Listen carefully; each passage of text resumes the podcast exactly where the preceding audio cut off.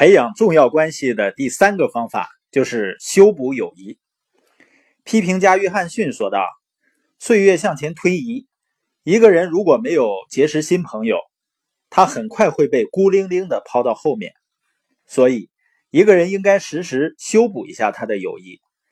这个建议对老朋友和新相识都管用。我们有的时候啊，想当然的认为别人跟我们很亲近。”就忘了去当他的好朋友了，而且我们要努力做另一半和孩子的好朋友，然后才是其他的身份。第四个培养重要关系的办法呢，就是回忆，因为共同的回忆呢，是维系人和人之间关系的非常好的纽带。你一定参加过校友会是吧？或者是跟那些十年、二十年、三十年。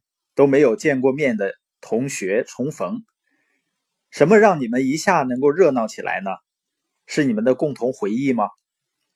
我的家庭呢有一个带着孩子游学的计划，所以我的朋友圈呢往往都是跟孩子出去旅游的一些经历和一些感受，有的即使是自己的一些感悟，也会放上孩子的照片。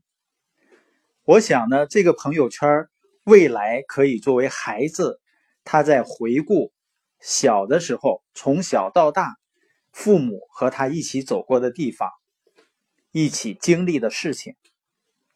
我是希望呢，我和他妈妈的朋友圈能作为孩子未来非常珍惜的、非常宝贵的记忆。我们还会一起旅行。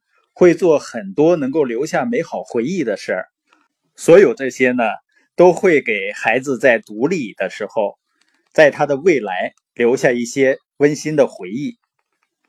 培养重要关系的第五个方面叫成长。本杰明·富兰克林说过：“诺言呢可以帮你得到朋友，但表现会帮你留住朋友。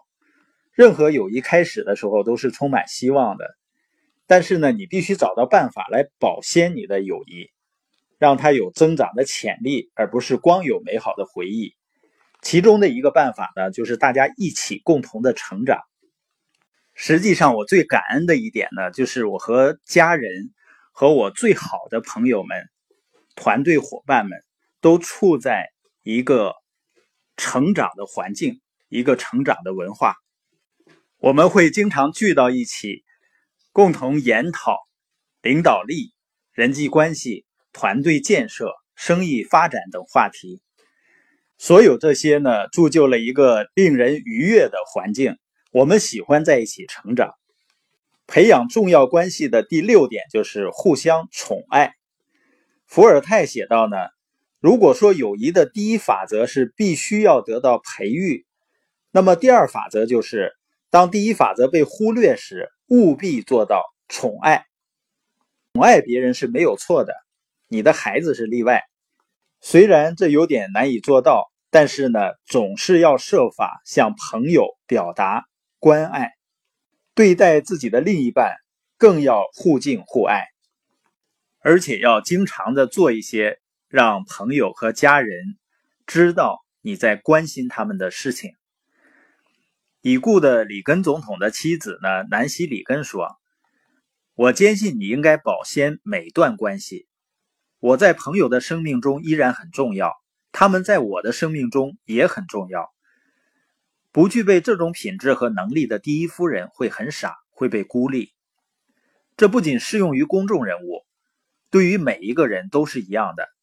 友谊呢，让我们的生活更加精彩，但是呢，缺乏培养。”是无法持续下去的。